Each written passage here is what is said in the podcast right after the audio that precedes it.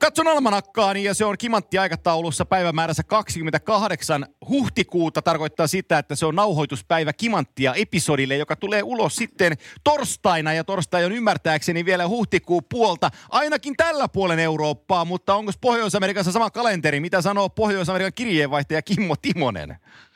Kyllä, täällä mennään kuule samalla kalenterilla. Eikö se mene niin, että torstaina on vappu? Suomalainen vappu, mitä täällä ei kyllä juhlita.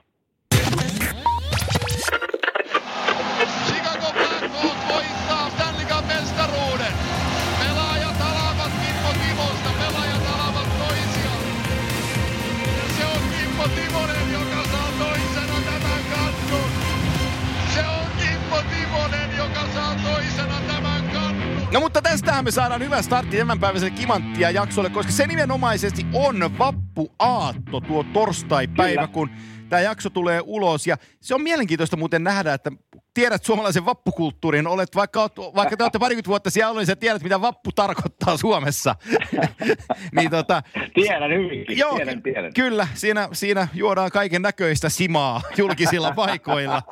Niin tota, täytyy, tässä nyt kimanttia toi esitettäköön Suomen kansalle, jotka, jotka tätä kuuntelevat, että tota, pysykää kotona pienissä piireissä, viettäkää vappuakin, että ei, ei tehdä tästä nyt ongelmaa täällä, ettei lähde asiat kintaasta. En, en muuten tullut miettimään, mutta totta kai eihän vappua nyt siellä vietetä missään määrin. Teillä on erilaisia juhlia siellä sitten, mitä meillä ei ole täällä. No joo, täällä on muutama erilainen juhla, mitä siellä, enkä minä olisi, ol- olisi edes tiennyt, että Suomessa on vappu. Ennen kuin oma poika sanoi, että hei, iskä, että saanko mennä tuonne mökille vappua viettämään. Mä että ai niin, perhana, sehän on vappu tulossa, että menen vaan. Et siitä mä tiesin, että vappu on Suomessa. Joo, vap, vap, vap, vappu on täällä. Teillä on Kolumbuksen päivää ja kaiken näköistä sellaista, mitä, mitä meillä ei täällä sitten ole, mutta, mutta tota, vappua juhlitaan ja vappupäivänä meidän sitten, kun tämä tulee ulos, niin eli huomenna meillä on sitten golfikisa Korhonen ja Stanley voittaja kaverisi Teräväinen. Katsotaan, miten siinä käy, mutta ei mennä asioiden edelle.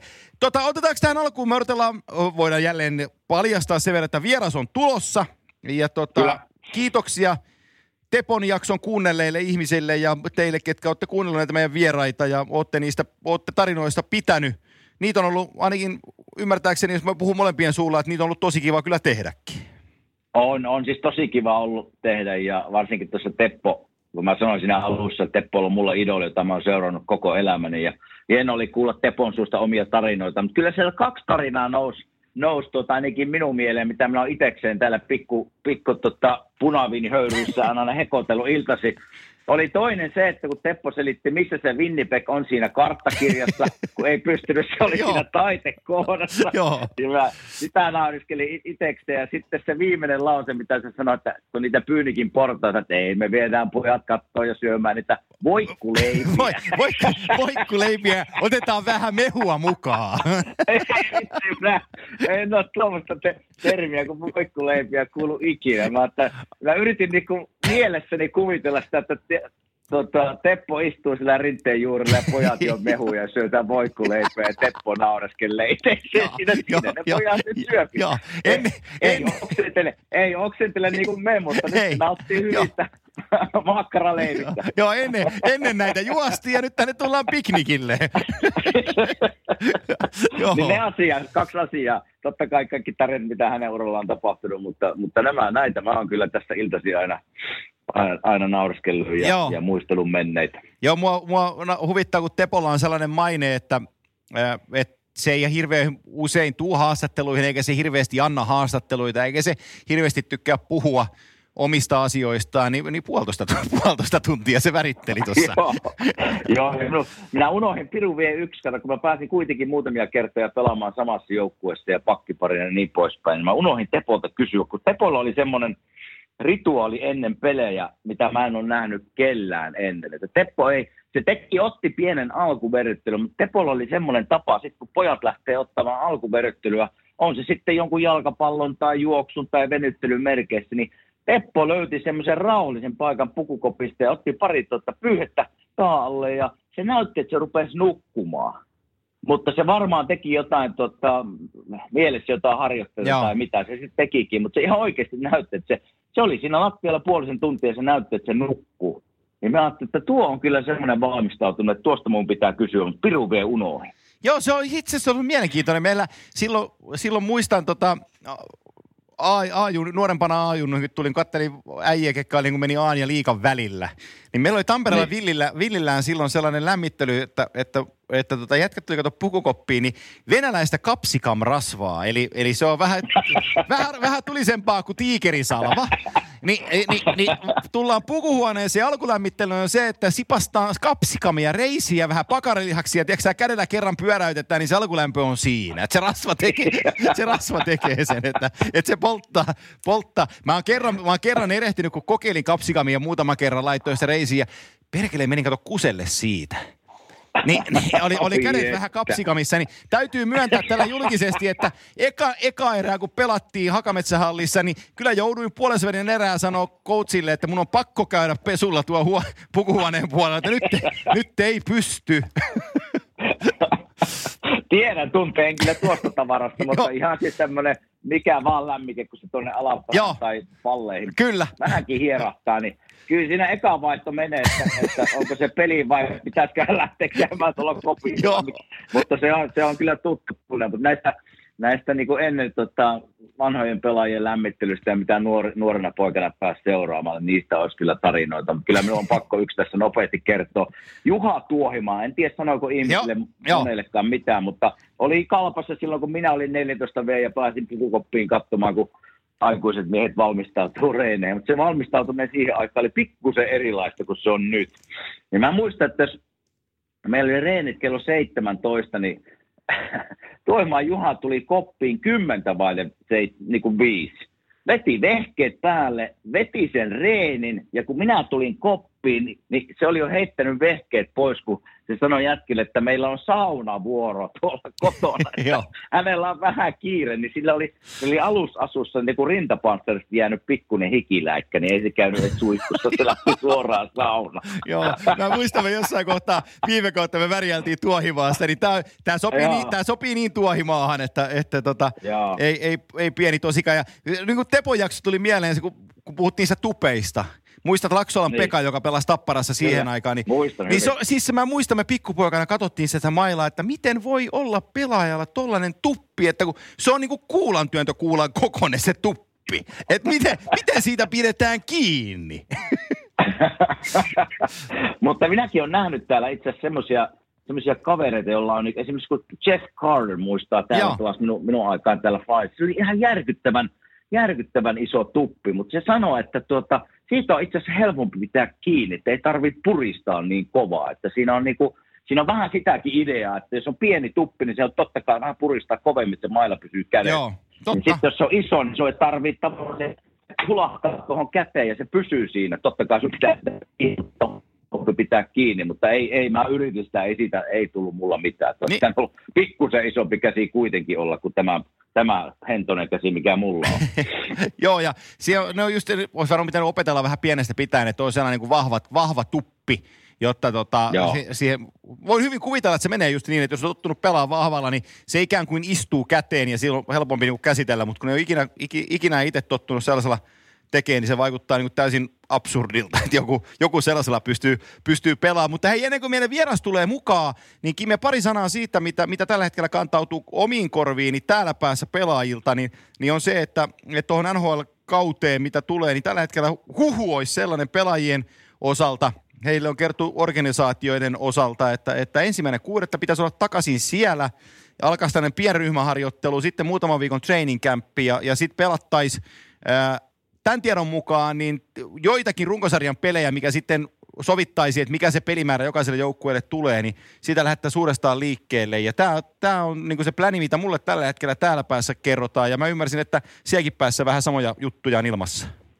Joo, täällä on tietysti erilaisia huhuja pyöriä. Tietysti tämä huhu, minkä sinä sanoit, että siinä tietysti olisi jännä nähdä, nyt kun suurin osa esimerkiksi nhl on Euroopassa ja ja tota, tämän maan presidentti Trumpi just se sulki tavallaan niin kuin, esimerkiksi koko immigration on kiinni, eli et saa viisumeita tai green card-hakemukset on niin kuin lykätty ja niin poispäin. Miten ne meinaa sen junailla, kun minun mielestä niin kuin työviisumit loppuu kesäkuuhun. Eli se on yksi ongelma, minkä NHL joutuu sitä ratkaiseen, mutta se, se huhu, minkä minä kuulin kolme päivää sitten, tämä tuli niin kuin Flyersin toimistolta, ei, ei-pelaajilta. Oli just samantyyppinen, ei ehkä näin nopea vielä, mutta semmoinen, että elokuussa kokoonnuttaisiin, olisi semmoinen kahden, kolmen viikon mini training camp, ja sitten syyskuussa katsottaisiin semmoinen kaupunki, missä niinku tätä koronavirusta olisi ollut vähiten. Joo. Ja esimerkiksi, me, esimerkiksi Metropolitan Division, mihin kuuluu tavallaan Flyers ja Rangers ja Washington ja Columbus, niin otettaisiin yksi kaupunki, joku, jonkun divisioonan, missä sitä vähiten on. Kuvitellaan vaikka nyt Columbus.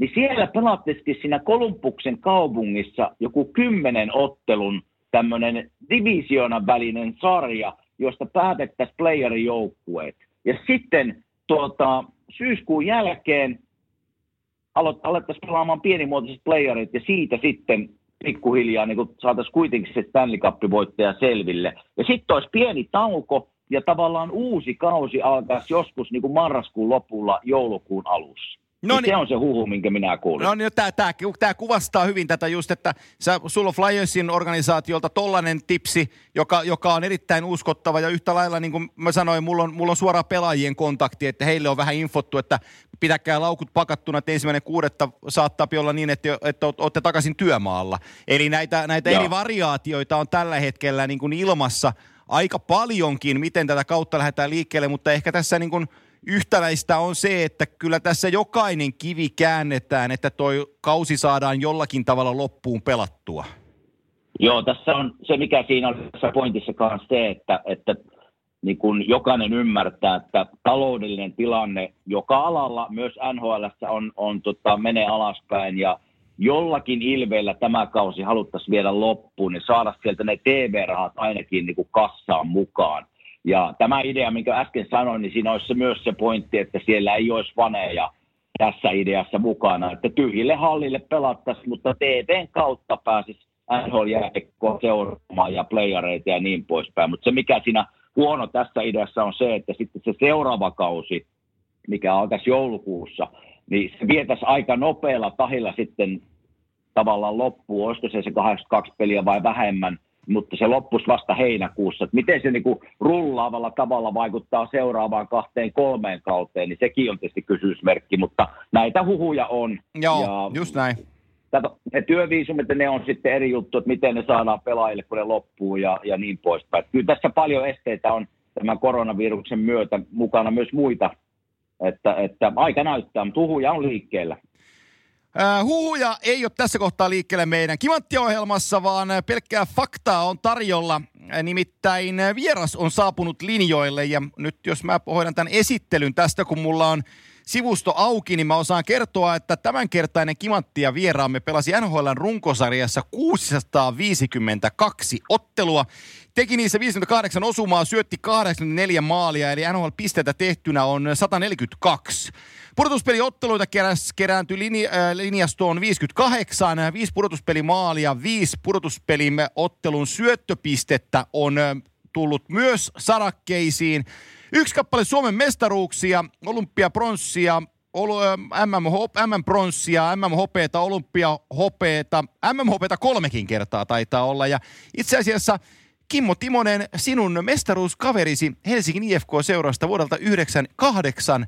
Jarkko Ruuto, tervetuloa mukaan Kimanttia-ohjelmaan. Kiitos, kiitos. Siinä oli sun statistiikka. Nyt kun me Kimen kanssa puhuttiin tuossa äh, Jarkko, tuonne tämmöisiä skenaarioita, että koska NHL jatkuu, niin oletko ystävällinen heität lusikkasi soppaan, että anna oma arvauksesi?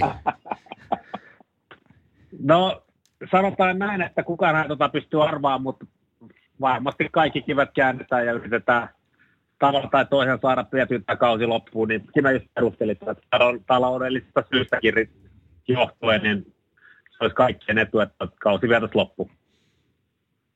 Hei, Rudi Kime täällä myös terve. Kiva, hienoa, kun pääsit Kimanttia podcastiin mukaan. Mä tuossa eilen illalla, niin kuin muidenkin vieraiden kanssa käynyt tässä vähän katsoa tilastoja ja Wikipediaa ja, ja näin poispäin, niin on, onko sinun Hanno Möttölä sinun serkku? Katoinko minä oikein? Joo, joo Hanno itse asiassa on niin kuin, siis Paajan isän, eli siis mun isoisän veljen lapsen lapsi. Oho, kaikki nämä vuodet Eli... ollaan pelattu yhdessä, että ikinä on mainen. Joo, se on niinku oikein niinku first cousin. ei niin kuin jenkeiset kaikki on hasaneita, olet käynyt samassa kaupungissa. Joo, mä mietin, mietin tuota kulmaa just, mutta o, o, tota, pystytkö sä pompottamaan pallon? Onko sinulla yhtään koripalloilijan vikaa? Ei, ei todellakin. Mulla on kaksi vasenta kättä ja mä oon oikein kätinen, niin se, niin kuin, se ei todella, se pallo ei tottele mua yhtään. Että onneksi lai, valitsin sellaisen lajin, missä ei palloa pomputtaa. Tota, jos me mennään tuohon jääkiekkosaraan, sulla riittää, meillä riittää paljon sitä puhuttavaa, mutta eikö, eikö, se ole, eikö se ole Evun kasvattaja? Joo, mä pelasin Evussa C-junnot loppu, eli B-junnot siirryin IFKon. Kyllä siinä aika monta vuotta tuli ja sai vääntää. Kal- oli hyvä kilometri päästä himasta ja aina fillarilla kerran talvet treeneihin. Ka- Kallaveden miehen kertoo, että Evu tarkoittaa Etelä-Vantaan urheilijoita. just, me, just menisin kysyä, että rupesin miettimään, että mistä ne lyhenteet tulee, mutta tuossa se tuli sitten. Hei, mä, tässä kävin katsoa sun tilastoja ja itse asiassa kun mä juttelin Jampen kanssa eilen ihan, että saisin jotain pieniä tipsejä myös sinun, sinun tota, mukaan tässä, niin mulle tuli yllätys, että sä oot voittanut A-junnujen pistepörssin. Pitääkö tämä paikkansa? No itse asiassa mä oon voittanut sen, itse asiassa mä hävisin sen, ja mulla oli sama pistemäärä, mutta mulla oli tota, vähemmän tehtyjä maaleja. Niin itse asiassa silloin taisin jäädä kakkoseksi. Joo, mutta se oli mun toinen vuosi itse saajunnoissa. Kuka, Eli kuka oli kädessä sun kanssa? No et mä en muista, oli Jypissä joku 76, en itse muista, että en miettinyt tätä asiaa ihan viime, viime, viime aikoina. Mut Joo, se, se oli ihan, se, se on niin oikeastaan ainoa tarina, milloin mä oon vähän tehnyt pisteitä. Olen mä nuorempana sitä tehnyt, mutta se oli se, se, oli se kohokohta. Ei, kun se on, se on oikeasti, se on oikeasti on kova juttu, että sä teit, sä teit b yli piste per peli keskiarvoa, ja sit sä teit äh, Aassa 35 peliä, 48 täppää, niin tota, tohon aikaan, kun enemmänkin puolustettiin kuin hyökättiin, tai että, että jos oli, oli piste per pelijätkä, niin se oli tosi kova. Niin, tota, niin onhan tuo, kun yli piste per peli on hakannut IFK-junnuissa, niin tota, se, on, se on kova suoritus. Ja se oli niin kova homma, että sä lähdit Misikan tekkiin jenkkeihin vuodeksi. Niin tota, mikä juttu? No siis, jos mennään vielä tot, että kuinka kova jätkä, kovat jätkät pelas liigaa siinä vaiheessa, ja mä olin ihan, ihan tota, kakkosryhmää, ja mitä siis, sit, se itse kävi, se oli hauska juttu, kun lähdet, tosiaan silloin kausi loppu, haajunnoissa vuosi, ja sitten ei meillä mitään muuta tekemistä, kun käytiin pelailemaan, niin on kymmenen jätkää niin kuin muutaman kerran viikossa tota, kamat päällä ihan pelattiin vaan aluepeliä. Ja sit, sitten toi Misikan tekin coachi oli tullut katsoa suomalaiset toista jätkää, Tommi Hyyrynen saipaa. Ja jostain syystä itse asiassa meidän kakkoskoutsi oli Lappeenrannassa ja se pyysi käymään, käymään siellä hönsytreeneissä. Ja sitten se Bob Mancini, joka on USA Hockey nykyään hommissa, niin sitten se katteli vartijasta, että voiko tavata sun. Ja sitten käytiin kahvilla siinä Pirkkola jäähalli kahviossa ja tarjosi mulla tota, stipendiä ja mietin sitä, että pari kuukautta mulla oli liikaa, liikaa pari diiliä, mihin mä, mä olisin voinut mennä ja, ja sainata oli tosi lähellä sen sainnutkin. Ja sitten, että miksei, että sitten että no, lähdetään nyt katsomaan, että mennään vuosi kerralla ja katsotaan, mitä tapahtuu. Onko se, onko, se, onko, se, onko se seurannut nykypäivänä muuten tätä Michigan Tech, niin onko ne, onko ne millä tasolla nykypäivänä? Onko ne edelleen Division 1 college? Joo, ja itse ne on tosi hyvin viime vuosina. Silloin kun, silloin kun mä olin siellä, niin meillä oli ihan hyvä vuosi, mutta silloin kun oli vähän ala, ala, tota, alavireistä, sen jälkeen monta vuotta, sieltä lähti aika paljon jätkiä. Nyt ne on itse asiassa ollut, ne on ollut hyvin siis aika montakin vuotta tässä näin, että siellä on ihan hyvä vuosi päällä. No täytyy myöntää, että kun mun oma poika tota, pelasi tässä näitä eri vuosia, mä pääsin seuraamaan, ja hänenkin unelma oli, on edelleenkin tietysti vielä niin kuin Divisionan yksi tota, college haki, mutta se taistelu ja se määrä nuoria pelaajia, mikä tässä maassa on, ja siihen lisätään vielä eurooppalaista, kun tänne haluaa tulla, niin on se, on se siis se kilpailu on äärettömän kovaa. Ja kun mä oon nähnyt noita pelejä tuossa tavallaan viiden, kuuden vuoden aikana, niin on se, on se pelaajamassa, mistä niin kuin yliopistot pääsee valitsemaan, niin on se kyllä valtava että jotka pääsee sinne niin kuin stipendille ja pääsee divisana ykköseen, niin ne on kyllä, on ne sen koulun käynyt moni läpi, että, että tota, ei sinne ihan tuurilla mennä kyllä. Ei, ja se on, ja se on itse asiassa todella kovaa, niin kuin, siis monet monellakin tavalla, että treenataan todella kovaa. Ja sitten sen lisäksi niin siinä on vielä koulu päälle, joka, joka vaatii aika paljon myös sitä riippuen eri koulusta. Mutta kyllä se on, niin kuin, se on täyspäivästä ja se oli se oikeastaan niin kuin, se suuri syy, miksi mä tulin takaisin Eurooppaan, koska se oli, se oli vuoden semmoisessa mankelissa koko ajan. Että niin kuin, mä halusin keskittyä tuohon pelaamiseen ja, ja yrittää katsoa, niin rahkeet riittää siinä, niin mä ajattelin, että mun on pakko tehdä valinta, että, että, että muuten ei riitä energiaa tehdä kouluun ja, ja pelaamista täyspainoisesti. Tota... Koulusta, koulusta, koulusta puheen ollen Jakke, niin tota, mä kuulin tämänkin Jampelta, että sä olit aina niin kuin huippuoppilas. Mutta kun Jampen suunnasta, Jampen suunnasta kaikki on välillä aina huippua, niin olitko sä huippu, huippuoppilas? No siis mä, olin, mä oon ollut aina hyvä. Mulla on ysin keskiarvolle suunnilleen aina, että, että välillä on yli ja välillä siinä, siinä niin pyörinyt. Mutta niin. taisi olla ysin keskiarvo. Mun ajatus oli aina, että pitää vähintään saada ysi, ysi niin kokeista. Ja se, se, koulu ei ollut hirveän vaikeaa mulle, mutta kyllä mä aina ollut kilpailu sillä tavalla, että ei, et, ei riittänyt sinne Mä menen siihen Misikanin tekkiin vielä sen verran, Misikan tekkiin vielä sen verran kiinni, että noin yleisesti yliopistolätkään, että, että mikä se vaatimustaso oli niiden koulujen ko- testien ja kokeiden läpi pääsemiseksi, että pääsi pelaamaan? Eikö se, eikö, se, eikö se aika paljon vaadita kuitenkin, että pitää kouluhommassa suorittaa?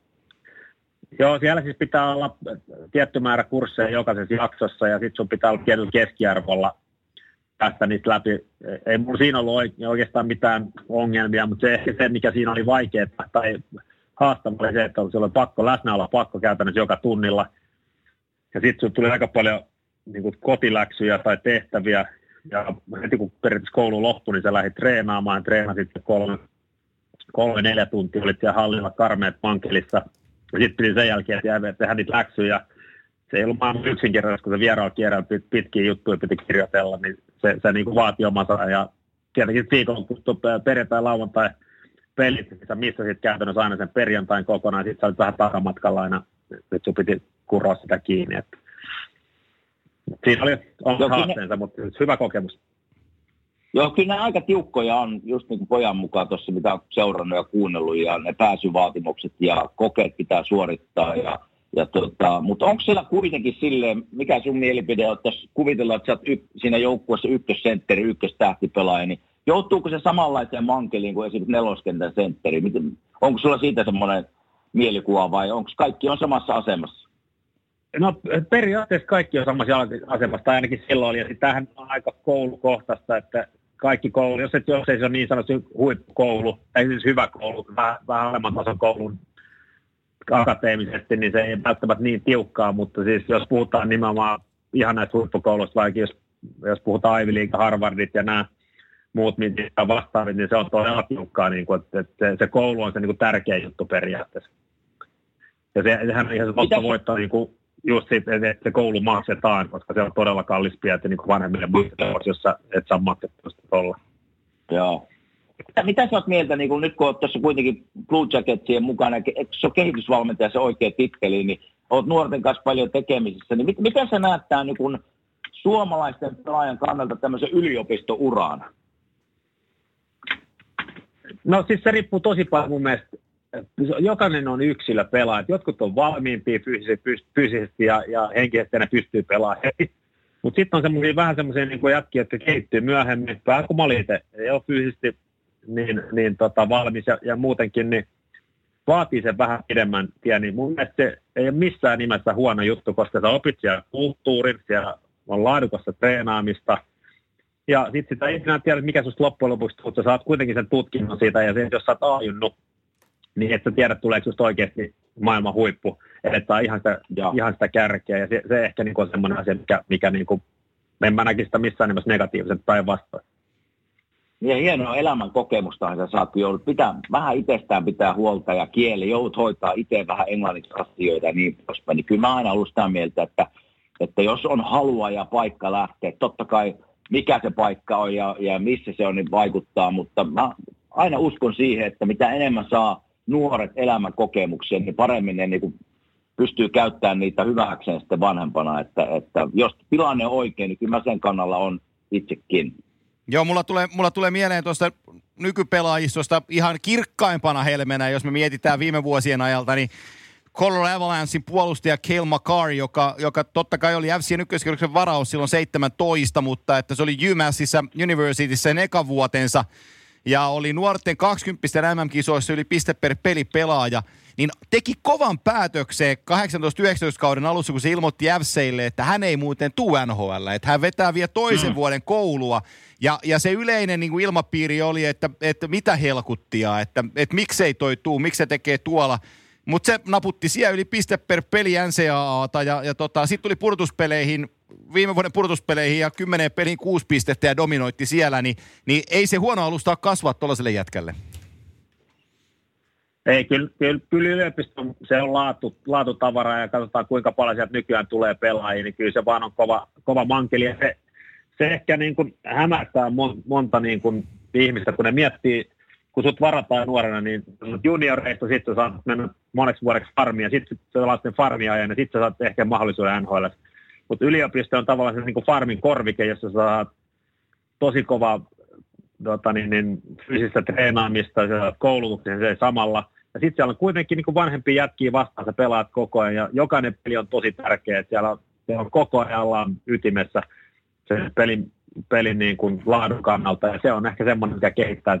Siellä on niin paljon vähemmän pelejä, että on pakko tavallaan olla valmis joka peli. Joo, toi, toi, tää, tää Mä en ajatellut, että mennään näin asialliseen keskusteluun heti kärkeen, mutta tämä on erittäin hyvä pointti tuosta yli, yliopiston jääkiekosta. Koska mun piti, mun piti, jos mennään takaisin tuohon tota, Jake ja Rudi, Rudin uraan ylipäänsä, niin 9697 kausi, se oli Kime Tepsin paita päällä. Ja tota, mm-hmm.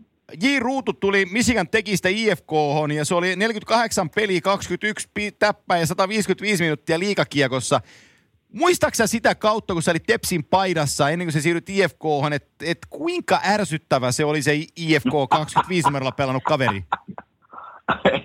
No muistan sieltä ja muistan joka kerta, kun mä pelasin Rudia vastaan, että kyllä on vitsi ärsyttävä vittumainen pelaaja niin suora, suomeksi sanottuna. Että kyllä mä muistan silloin ja muistan kyllä täältä niin NHL, NHL että kyllä me niin kuin, muistan aina, kun Jakke oli se sitten missä joukkueessa tahansa ja minä palasin vastaan, niin kyllä se niin kuin aina piti miettiä, että Jakki on jäällä. Että siinä ei ollut kyllä, siinä ei ollut semmoista suomalaisalennusta, niin kuin monet, monet, monella pelaajilla on. Jakke tuli kyllä päin, vaikka oli sitten suomalainen tai ruotsalainen, että se oli, se oli kyllä Jaken, ja se oli varmaan, varmaan itsekin myönnät se, että se oli sun niin kuin semmoinen, että aina mennään täysillä ja, ja tota, taistellaan joukkueen eteen ja välillä läikkyy yli ja varmasti läikkykin yli, mutta se oli sun, se oli sun niin kuin, tuota, varmasti hieno ominaispiirre. Joo, eikä, eikä, eikä mulla oikeastaan ollut vaihtoehtoja se, että mulla oli pakko joka ilta tulla pelaa ja, ja niin kuin saada se huomioon vastustaa joka jätkältä, koska ilman, ilman sitä niin ei mulla ole mitään arvoa. Koska en mä pystynyt tekemään pisteitä, että se on millään tavalla arvokasta joukkueelle, niin ei sulla tavallaan ole mitään roolia. Siksi sun on pakko tavallaan mentävä mentävä olla, otettava se rooli ja löydettävä se oma, oma pikku ruutu ja sillä mä tavallaan jo selviydyin aika monta vuotta siellä ja et, tota, en mä, ei, ei, ei sanota, että olisi, olisi aika paljon kivempi olla tähän maalle ja olla se stara, stara, joka vaikuttaa joka ilta, mutta mut kun se, se ei vaan näillä käsillä, käsillä ja jaloilla, se ei ollut realistista. niin, että kun niitä kortteja ei ollut kädessä, niin piti pelata vähän pienemmillä lapuilla. Juuri mutta, näin. Mutta olihan sulla, olihan sulla Rudi sun A-junnossa kuitenkin ne kädet ja jalat, kun pistepörssin voitto, niin minne, minne ne jäi tuossa matkan varrella? Si- siinä tuli vähän kovempi jätki vasta, oli vähän, vähän eri tasolla tehnyt tulosta, niin se ei niinku, tai liiga, liigatasolla, että ei tästä olekaan piste per peli, että sielläkin oli oikein, yritetään jotain muuta tässä samalla. Hei, mitä sä funtsit äh, 98, totkin teillä on se IFK-mestaruus yhteinen, yhteinen vuosi siitä, me voidaan pari sanaa jauhaa siitäkin, mutta että se 98 vuosi oli sellainen, jossa tota, Canucks käytti, taisi olla muuten, oliko tota irlantilainen silloin GM, varasko irlantilainen sut? Se, toi itse asiassa Kiinan Kiinan oh, niin oli, joo, joo, niin olikin. Kolmas kierros 68 numerolla. Canucks käytti suhu varausvuoron. Mitä sä ajattelit, kun toi varaus lävähti kohdalle? Ja, mä olin niin kuin oliko viisi vuotta mennyt draftista läpi, ja aikaisemmin, että sä et pystynyt pelaamaan NHL eurooppalaisena, ellei sulla oltu varattu koskaan. Joo. Eli, eli se oli tavallaan niin kuin pakko rako, ja, ja tota, mulla sattui olla hyvä kausi siinä, varsinkin se loppukuosi, jolloin mestaruus, teki muutaman maalin playereissa, sitten kisat meni ihan hyvin, ja siitä se sitten tavallaan ehkä semmoinen fiilis oli, että, no, niin, että nyt, nyt on ehkä mahis, ehkä varataan jossain myöhäisillä kerroksilla, ja että me, Uge Kojola oli oli päivä aikaisemmin sanonut, että lyödään veto, että varataan top, top kolme kierroksella, mutta tähän vaan, että se on Dimmeri voi taas, että ei varmasti tule tapahtua. Ja sitten oli drafti, mä olin Landella tästä näin, että Uuke soitti mulle, että no niin Vancouverissa kolmas kierros 68. Joo, joo, hyvä väri, luuri, luuri, luuri, kiinni ja sitten meni kaksi minuuttia, niin sieltä itse asiassa soitti Mike Penny, joka, joka oli silloin Vancouverin vastaus noista varauksista ja niin soitti mulle ja onnitteli. Niin mun vastaus oli vain, thanks buddy.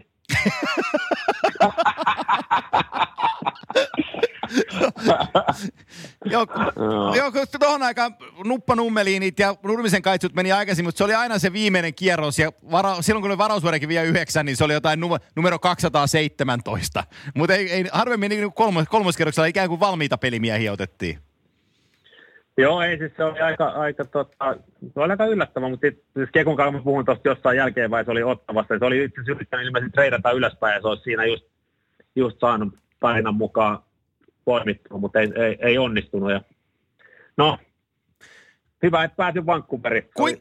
Se oli kiva aika. Kuinka paljon sulle jeesas se, että sä olit siellä Michigan, Michiganissa sen yhden vuoden ollut, että kun sä painoit tonne Pohjois-Amerikkaan, niin sulla oli kulttuuri tuttu, sulla oli kieli tuttu. Kuinka paljon nämä asiat jeesas sua?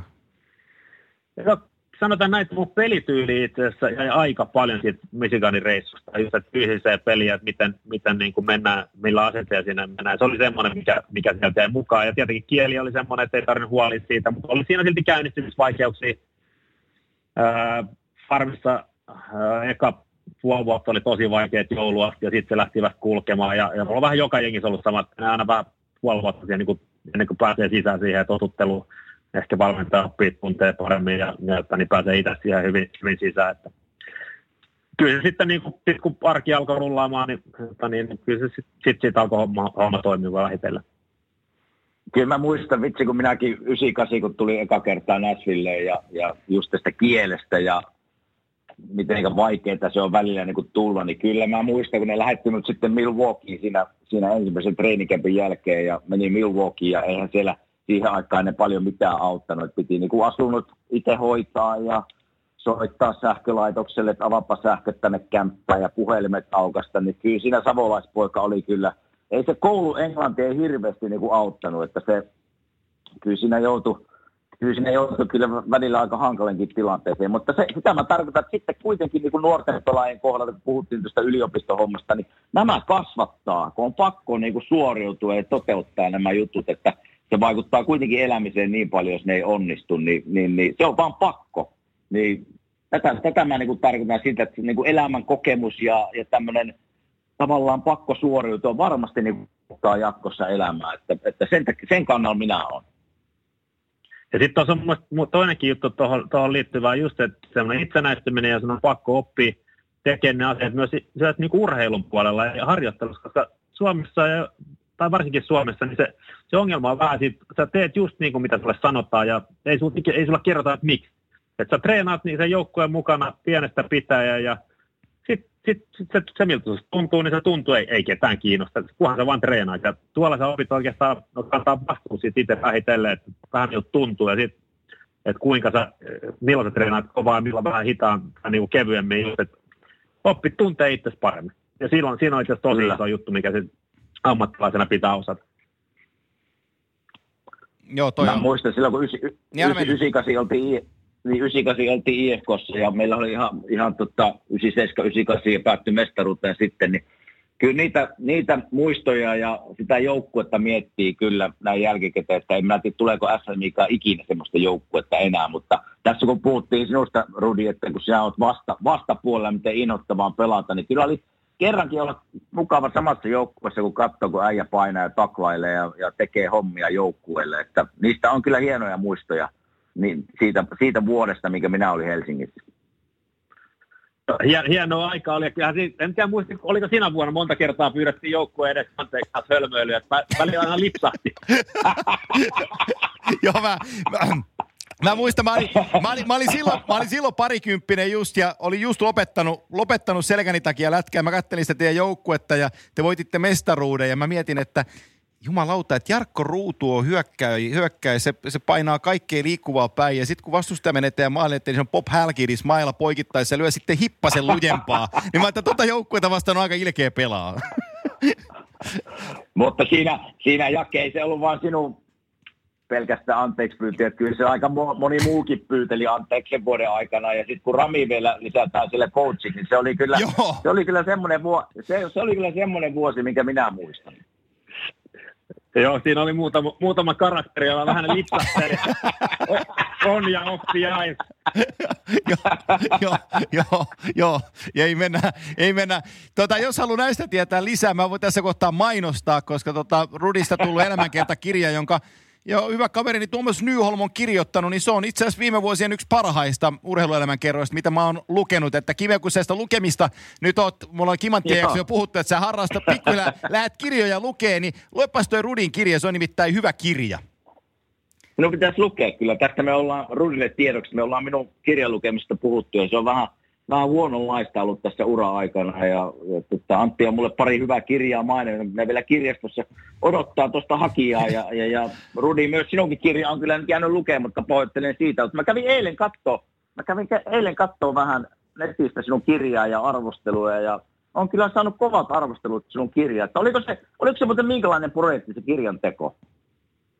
Oli se, oli se siis aika pitkä, pitkä setti. Se kokonaisuudessa ehkä niin kuin noin viisi vuotta, kun Nyholm se soitti mulle tai pani mailia ja mä että ei todellakaan tehdä. Että sitten mun puhui mut ympäri ja viisi vuotta he suunnilleen kesti sille, ei hirveän aktiivisesti, mutta viimeinen puolitoista vuotta oli ehkä, missä, missä sitten meni aikaa. Siis Tuomas sen kaiken duunin tekijä, että kiersi Pohjois-Amerikan kuusi viikkoa haastatteli aamustilta eri jätkiä sama Suomessa että, ja, ja kirjoitti sen jutun sen niin kuin kertoi sen tarinan, niin kyllähän se niin kuin huimaa töitä, työtä tekijä on sillä tavalla todella tyytyväinen siihen, siihen jälkeen, mikä, mitä siitä tuli. Ja, että oli ihan, siis, ihan hauska kokemus kyllä kokonaisuudessa. Mä nyt kävin eilen katsoa vähän niitä arvosteluja ja, tota, rupesi naura, naurattaa tässä, kun Tuomas Kyrö arvioi sinun kirjaa ja se käytti termiä, että sinusta jääkiekkona, että olit kokonaisvaltainen nilkki. Hyvin kiteytetty. Joo. Joo, aika, aika, aika kovasti oli kiteytetty kyllä teikäläisen niin jääkiekko, jääkiekko tota, taidot ja työmäärä ja kaikki. Että kokonaisvalkainen nilkki. No eli ehkä tuommoinen korrekti, että tuo nilkki olisi vaan laittanut kokonaisvaltainen mulkku. joo, joo, joo. Hei, tota, nyt mennään, mennään sellaiseen asiaan, jota, jota voisi sanoa, että Jonnet ei muista. Ja, ja tota, ää, Timonenkaan ei käynyt, mutta sä oot pelannut jonkin verran sellaista jääkkikosarjaa kuin International Hockey League – jota ei enää eh, herran siunaman aikaan ole ollut mukana, mutta se on lyhenne siis IHL. Sä olit sellaisessa paikassa kuin Kansas City Blades, tai Kansas City kaupunki ja Blades oli joukkueen nimi, ja sun kirjassa sä tosta, tosta jonkin verran, jonkin verran tota, kerrot tuosta jutusta. Minkälainen kokemus oli IHL? No siis jos vertaa AHL IHL, jotka oli silloin rinnakkaiset farmiliigat, AHL se oli nuorempia jätkiä, jos kohdatettiin enemmän ja vauhti oli enemmän kuin ajatusta. Ja sitten IHL oli taas kokeneempia jätkiä, jotka monella oli NHL-urataus takana ja pelas, silti halusi niin kuin edelleen pelata. Ja se oli, mä olikohan siellä ollut 8 vai 10 jengiä silloin, mutta oli tosi vähän jengiä ja taisi olla pikavuosi itse asiassa silloin. Niin se oli, vaan, se oli vähän, vähän kypsempää pelaamista ja ei niin paljon vauhtia kuin AHL, mutta se on farmiliiga ja, ja ihan isoja halleja ja että on muutenkin ihan hauskaa toimintaa. Oliko sulle päivästä yksi selvää, että kun sä meet sinne, sä kierrät AHL vähän ja IHL, että, että susta tulee NHL-pelaaja? Oliko se sulle, niin kuin, oliko se, oliko se korvien välisellä pururilla sulle selvä asia? No siis eihän sitä ikinä voi tietää, mikä, mikä todellisuudet tulee tapahtuu, mutta kyllä mä niin kuin ajattelen aina, että katsotaan se kortti loppuun asti ja, ja, ja se, että mitä mä niin kuin, jos, tai jos, jos saa mahdollisuuden ja kun mä saan mahdollisuuden, niin oli silloin pakko käyttää. Että ilman, että sä onnistut siinä sun mahdollisuudet, että sä saat, voit saada yhden mahdollisuuden, ehkä kaksi jotkut. Mutta jos ei siellä tapahdu mitään, niin sitten sit, sit, niinku, sua katsotaan vähän eri tavalla. Ja onneksi mä onnistun niillä, niillä oikeilla hetkillä. Ja, ja niin sitten sit sain tehty semmoisen uran, jos, jos, tota, niin, niin, jos se sitten sai nauttiikin sit pelaamista. Oli vaikeita hetkiä välillä ja, ja kausia, missä oli aikamista taistelu, tai, taistelua ja henkisesti joutui vähän taistelemaan itsensä kanssa, mutta en vaihtaa kyllä matkaa mihinkään. Täytyy sen verran tuota, Mäkisen tai jääkekkotietämystä korja, korjata, että kyllä Kimmo Timonenkin on pelannut IHL. Oliko noi? Milwaukee Eikö. Milwaukee ollut? Oliks, Niin. oliko se IHL? Niin Joo, olikin, että- perskutaralla, joo. Ensi kerran, ensi kerran tutkitko vähän paremmin sitten Anteeksi, anteeksi. Mä, olin, mä, mä muistin, että se Milwaukee oli AHLn puolella silloin, mutta ei se ollutkaan. Ei I- IHL. No niin. Silloin, nyt, nykyään se on. Niin on, joo, siitä var, varmaan siitä se jo, niin johtuukin, että ajattelin sillä lailla. Oh. Oliko muuten, oliko muuten Rudi, tota, kun sä tulit sitten Vancouveriin ja kävit farmissa, ja, ja oliko missään vaiheessa semmoinen olo, että, että se sinun rooli, että joudut sitä yhtään muuttamaan mihinkään suuntaan, vai oliko se rooli, kun esimerkiksi vedit niin kuin IFKssa kaikkea, mikä liikkuu, niin oliko se, se samanlainen tavallaan idea siitä, että tällä mä menen NHLään, jos menen? Joo, en mä, en mä, niinku, en mä muuttanut mitään päinvastoin oikeastaan, niinku, mitä mun mitä mun piti, niinku, mä- mihin mä niinku hain. äh, Ekana vuonna itse asiassa mä vähän enemmän pyrin niinku tappelemaan ihan sen takia varmistaa, että mä niinku oppisin ja tietäisin vähän, se tulisi tutummaksi se tilanne, koska täällä ei niinku oikein joutunut siihen. Ja se oli ehkä semmoinen asia, minkä mä opettelin siellä ihan just tietoisesti, että, että, niinku, että pystyy antaa vähän enemmän siihen rooliin, jotta taas on kilpailu, että lähtee johonkin muihin pelaajiin verrattuna, mutta ei mun todellakaan ollut semmoista, semmoista niin ajatusta mitenkään muuta päinvastoin. Niin kuin ehkä mä oon sen verran tyhmä siinä, että niin kuin purku auki ja ei osaa pelkää niin kuin ihmisiä tai muita pelaajia, että, että voi tulla jälkiseuraamuksia. Mutta ehkä siinä oli myös sekin puoli, että, että tavallaan nyt kyllä sillä tavalla ymmärsin, että ketkä on niin kuin oikeasti superhenkilöitä, että niiden kanssa ei kannata pelleillä ja uskalsi vetää se raja ja siellä ehkä ärsyttikin jengiä, kun mä en taas sitten tapellut niiden kanssa. Onko se tota, Ja mä, mä, mä, kysynkin me näin päin tämän asian. Koiko sä itse, että sä kävit silloin kamppailua peliajasta Canucks-joukkueessa sellaista taitokiekkoilijaa kuin Donald Brashearia vastaan? No ei, se me, me istuttiin vierekkäin kopissa ja, ja että niin, niin pelattiin välillä samassa ketjuskin, että ei kyllä me niinku, ei meillä oikeastaan ollut mitään yhteistä. Brassi oli ihan ok pelaajakin kyllä, kyllä niinku niihin aikoihin, oli itse liigan kovimpia jätkiä. Mutta kyllä, kyllä mä oli, niinku, oli mun silti eri ruutu, Joo. vaikka, vaikka samassa ketjussa pelattiin.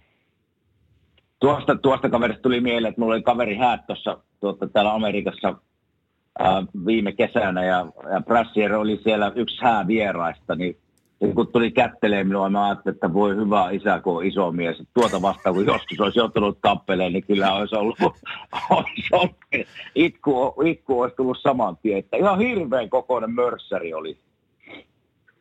Joo, kyllä ne on, ne on pelottavia jätkiä nämä, heavyweightit. että ei ole niinku- vitsi.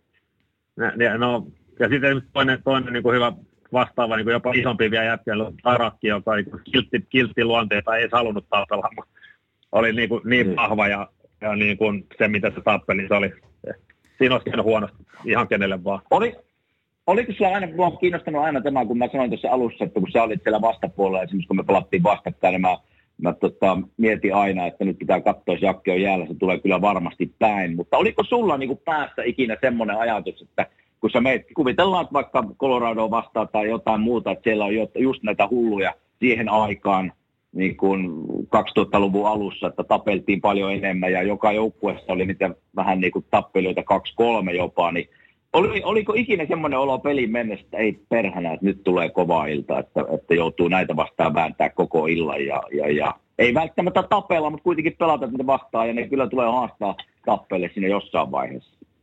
No ei mulla siis, kyllä mä tietenkin tiesin, että oli, on jätkiä, tai on fyysisempiä jenkkejä joukkueet kuin toiset. Meillä oli just nämä Kälkärit ja Emottaneet ja Colorado, se oli tosi fyysinen divisioona. Ja ei päinvastoin, että se, me oli todella hyvät väännöt aina, aina Coloradoa vastaan. Ja mä ajattelin, otin aina kohteeksi niin Forsberg ja Säkikin, ne etsi enemmän Forsberg just sen takia, että mä tiedän, että, että siitä tulee hyvä vääntö, plus että kaikki yrittää sen jälkeen ostaa mulle ja olla keskittyy vaan muuhun. Ja, että niin, sitten vaan pitää tietää, että ketä, ketä on jäällä ja missä on. Et, et se on ehkä semmoinen, minkä tuossa oppii, että aina tiesin, ketä on jäällä, ku- kuka tulee ja kuka menee vaihtoon.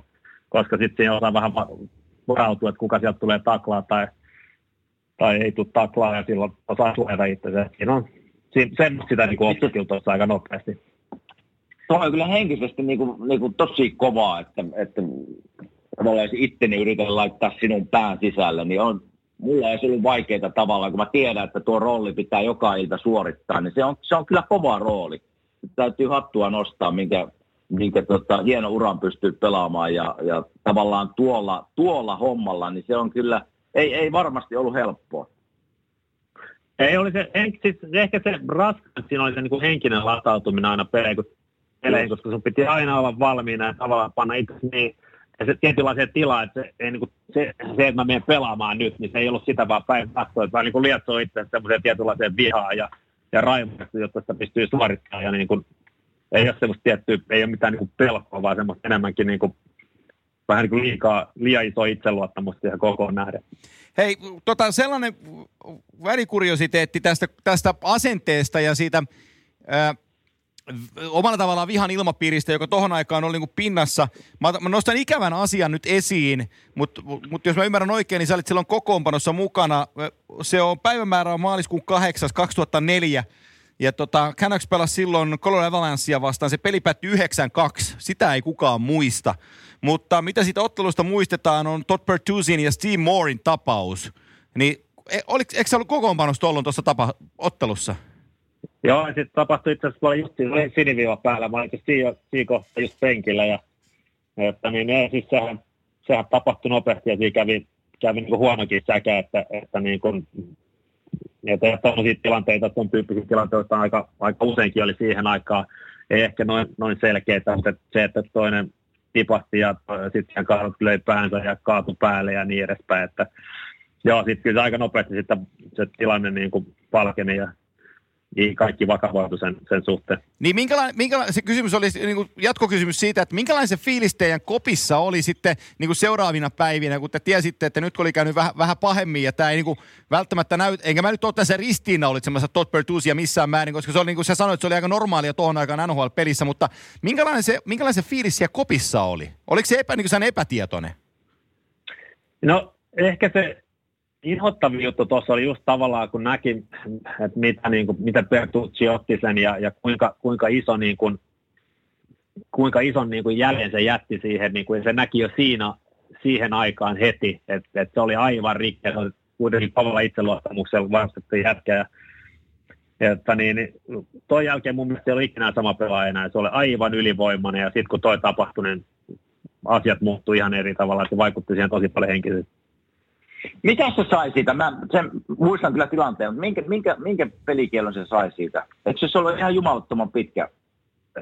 Joo, se oli siis niin kuin loppuvuosi ja sitten siinä oli jotain muuta. Mä sitten niin kuin jälkeenpäin päätti ja sitten vapautti sen, mutta se jätti kyllä niin ison jäljen niin kuin monellakin tavalla, että ei se Joo. Bird ei ikinä palautunut siitä. Joo, ja sehän, sehän oli sitten niin kuin tuomio, joka, joka se meni lakitupaan ja on, on tässä ennakkotapauksena käytetty, käytetty sen jälkeen, että se tuli niin kuin iso keissi kaikkinensa, mikä, mikä, mikä siitä niin kuin sitä vyhdistä purkaantui. Miten sä Kive, kun sä muistat sen tapahtuman, sä, sä olit silloin toisella, sä olit Itä, Itärannikolla pelaamassa, niin tota, mitä sä, tai hetkinen, sä olit Näsvillessä tollo, oliko 2004?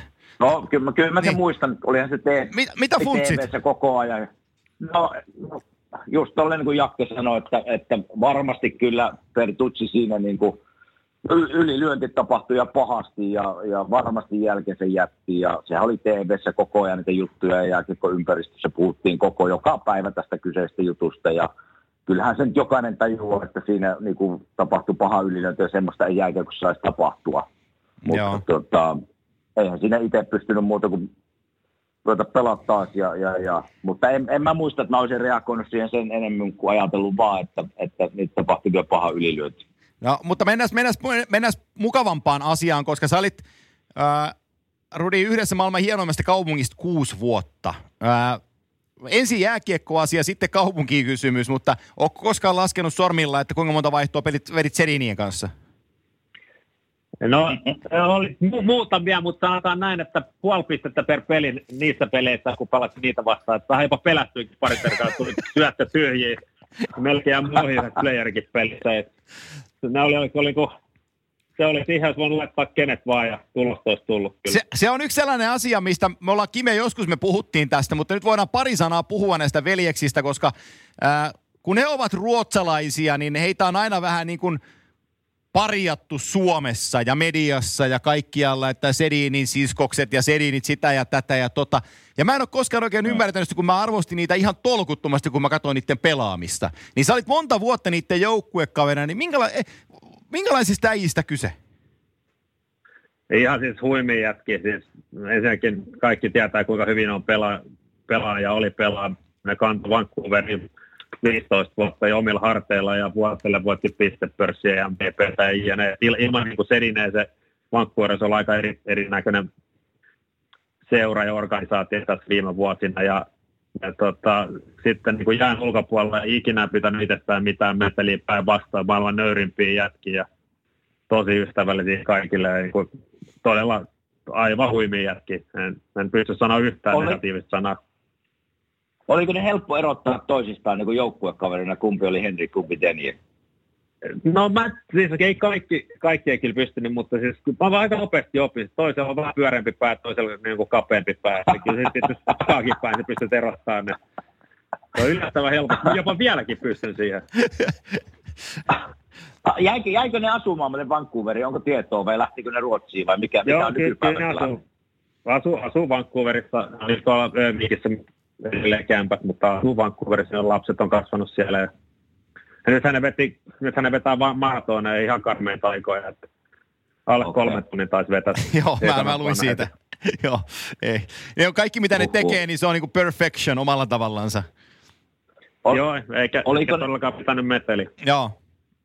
Oliko, kun niillähän jäällä oli totta kai, kun ne on kaksosia, niin kemia, kemia tota, ihan siis älyttömän hieno oli niitä se kemia jäällä. Miettikö ne muuten kahdesta aikaa sitten niin kuin jään ulkopuolella? Oliko ne koko ajan yhdessä, esimerkiksi kun reissulle menitte, niin ne oli aina kahdestaan tai muiden jätkien kanssa. Oliko ne ikinä syömässä esimerkiksi sinun kanssa sille, että toinen oli jonkun toisen ryhmän kanssa ja toinen oli jonkun toisen ryhmän kanssa, vai oliko ne aina kahdestaan? Oli ne niin kuin erikseenkin ja ne asu eri paikassa Vancouverissa, mutta kyllä, se, niin kuin, okay. kyllä ne aina tiesi, missä toinen on. Niin kuin, siinä oli, otin kerran New Yorkissa ja toinen lähti niin kuin, taas lähti, tai oltiin New Jersey, toinen taisi lähteä Manhattanille ja toinen, toinen jäi sitten muun ryhmän kanssa. Ja sitten kun se ei saanut kiinni sitä, niin tavallaan sitten oli niin kuin, vähän niin kuin stressi, että ne, kyllä niillä on niin tietyn tyyppinen connection niin keskenään. Joo. Kyllä se nimittäin, kun me puhuttiin tuossa aikaisemmin, me ollaan puhuttu niin tämmöistä pari valjakoista nhl niin, niin, niin jopa niin kuin all time listalle menee aika kärkikaksikkoon tämä Sedinin velikset kyllä, että, että siellä on Selänettä ja Karjaa ja niin poispäin, niin tota, kyllä Sedin menee aika korkealle.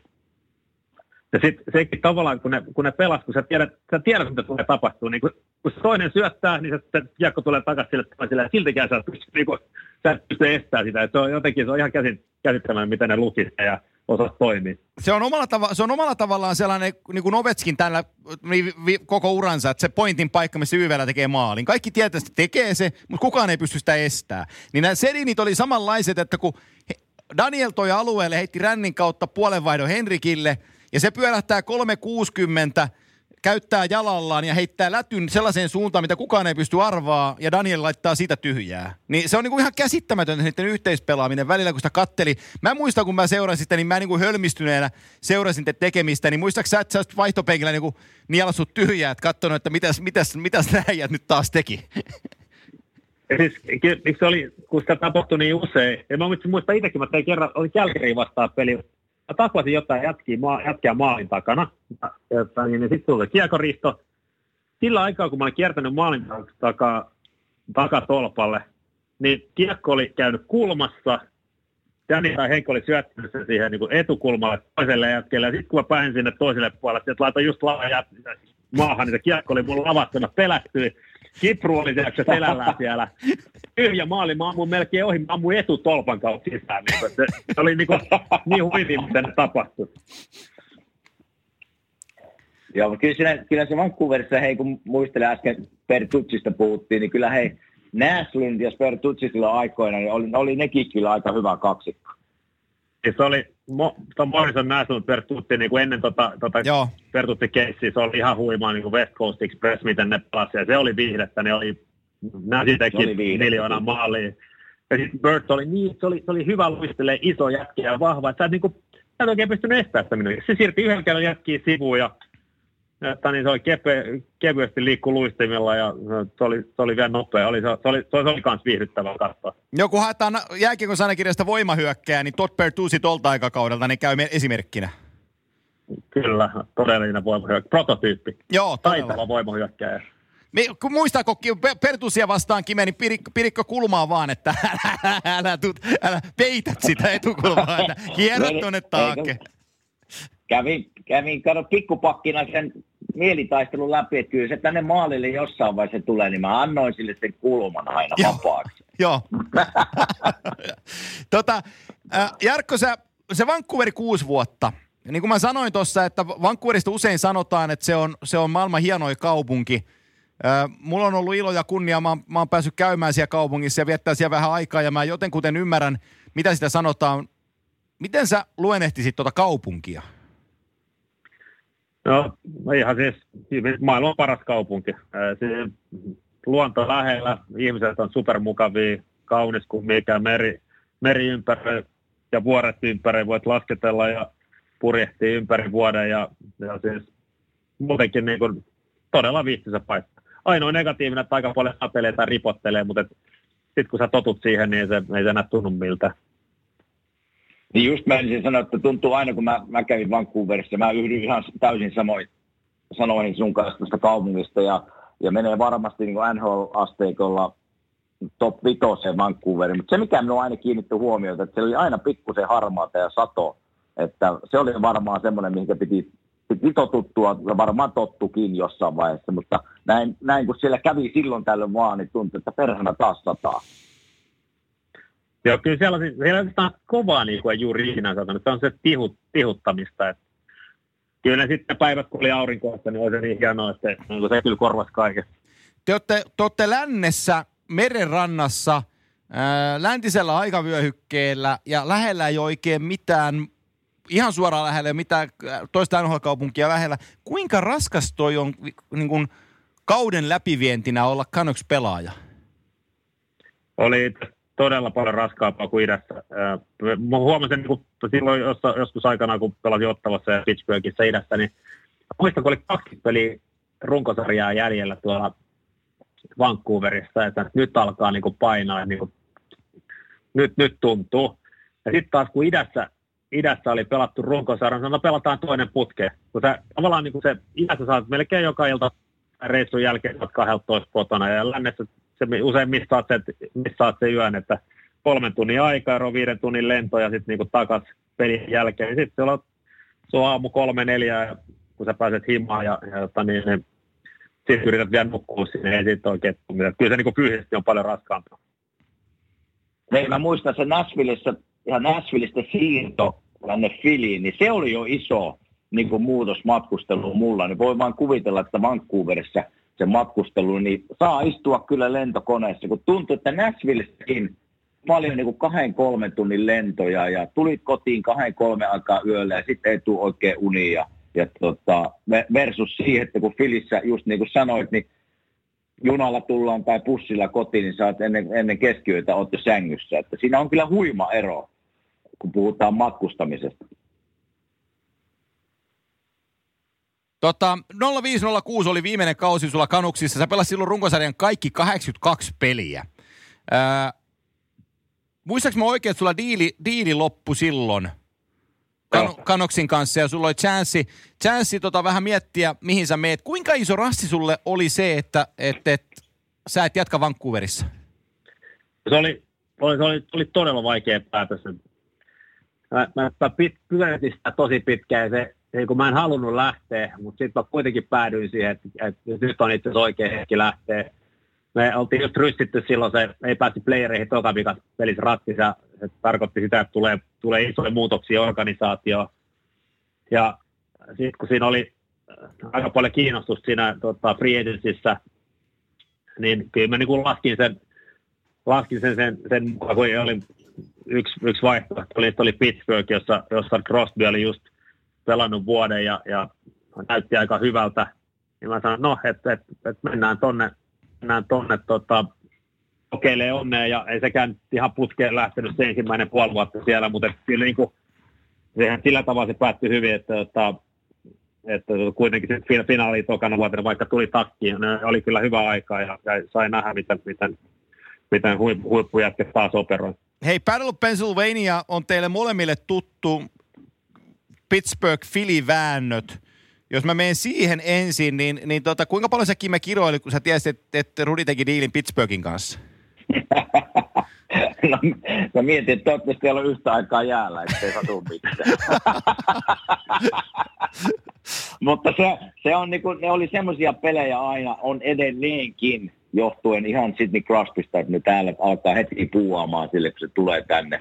Mutta ne on niin kuin, playereissa vedettiin monet vuodet vastakkain ja, ja kaikki run, runkosen pelit oli aina loppuun myyty ja hyvä fiilis. Niin ne on kyllä semmoisia pelejä edelleenkin, jota minä menen, niin kuin, en, en pelaa enää, niin menen katsomaan niitä pelejä, kun mä tiedän, että se tunnelma on hallissa hyvä.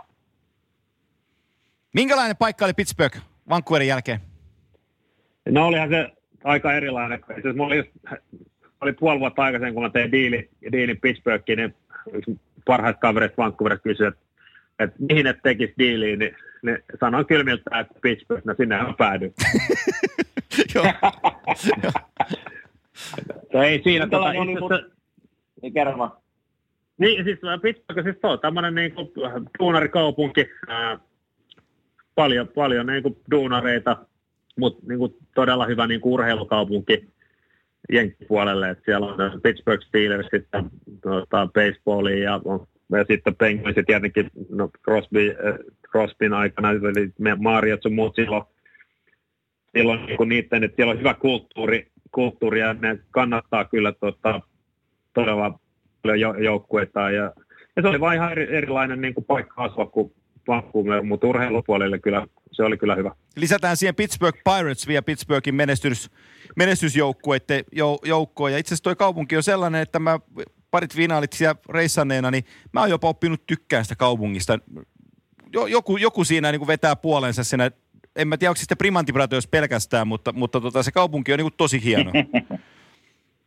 Mutta sehän, sehän on muuttunut paljon se Joo.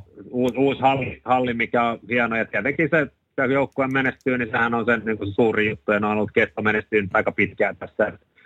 Ehkä se suurin shokki, suurin ero oli mulle siinä, että niin Vancouveri oli merenrannalla vuoret ympyrä, aivan huima, huima niin kuin ulko, ulkoilupaikka.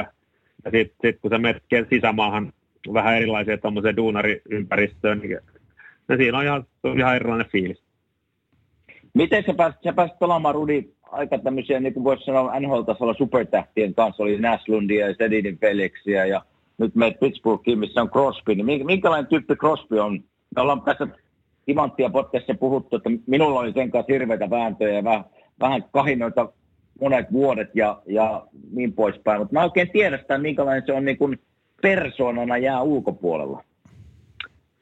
No No siis kaikki nyt tietää, minkälainen pelimies, ja se, sekään ei sattumaan, koska se on niin etaliin orientoitunut, orientoitunut että jos, joku, jos, jos sillä on joku paikka tehdä maali tai vähän sinne keitoa ja se, ei saa sitten maaliin, niin sitten seuraavana aamuna saa tuntia ennen muita harjoittelemassa sitä samaa juttua ja se coachien kanssa ja hio, että se on niin omistautunut ihan kaikessa siihen pelaamiseen. Ja ja se, mitä se on niin jään ulkopuolella, niin se siis ihan hauska jätkä vitsailee, vitsailee ja, ja on, on, mukana, mutta kyllä siinä näkee, että se on koko, koko niin kuin pienestä pitäen sitä on, on niin kuin pidetty starana, että se joutuu, se ei oikein voi rentoutua millään okay. tavalla siinä, niin kuin, tietenkin joukkueen sisällä, mutta sen ympäristössä sitten, se ei voi, niin kuin, kun se on koko ajan semmoinen, no se on niin kuin vähän liikan, liikan beton tässä aika, aika pitkäänkin ja ja sitten tuohon niin liittyvää oikeastaan mikä taas positiivisia asioita, niin tämän liittyen lisäksi esimerkiksi silloin, kun mä tein diilin, niin se itse soitti mulle saman tien, että hei, että, että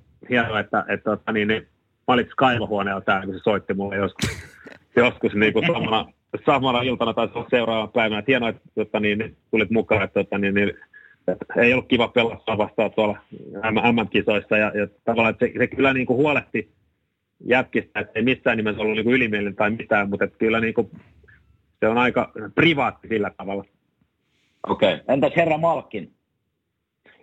No Ma- Malkin siis se huima pelimies, huima pelimies ja silloinhan se ei juurikaan puhu englantia, se englanti oli aika, aika niin kuin minimaalista ja tota, mutta et, et, et hyvä, hyvä buuki, siellä oli, siellä on semmoinen niin kuin hyvä virne silmässä ja, ja niin kuin kaikessa tekemisessä, että että jos siinä on sillä tavalla ää, totinen ja, ja niin kuin ihan kone, kone sillä tavalla harjoittelee ja, ja pre, edellä, niin, niin Malkkinen oli taas semmoinen, että siellä oli vähän enemmän semmoista juonikkuutta ja semmoista niin kuin pikku, pikku pilkettä silmäkulmassa ja, ja hauska, hauska mies kyllä. Todella hyvä parivalikko, koska on aika ei-tyyppisiä pelaajia, vaikka ne usein laitetaankin yhteen aika paljon. 2008, 2000, niin sano vaan Kime.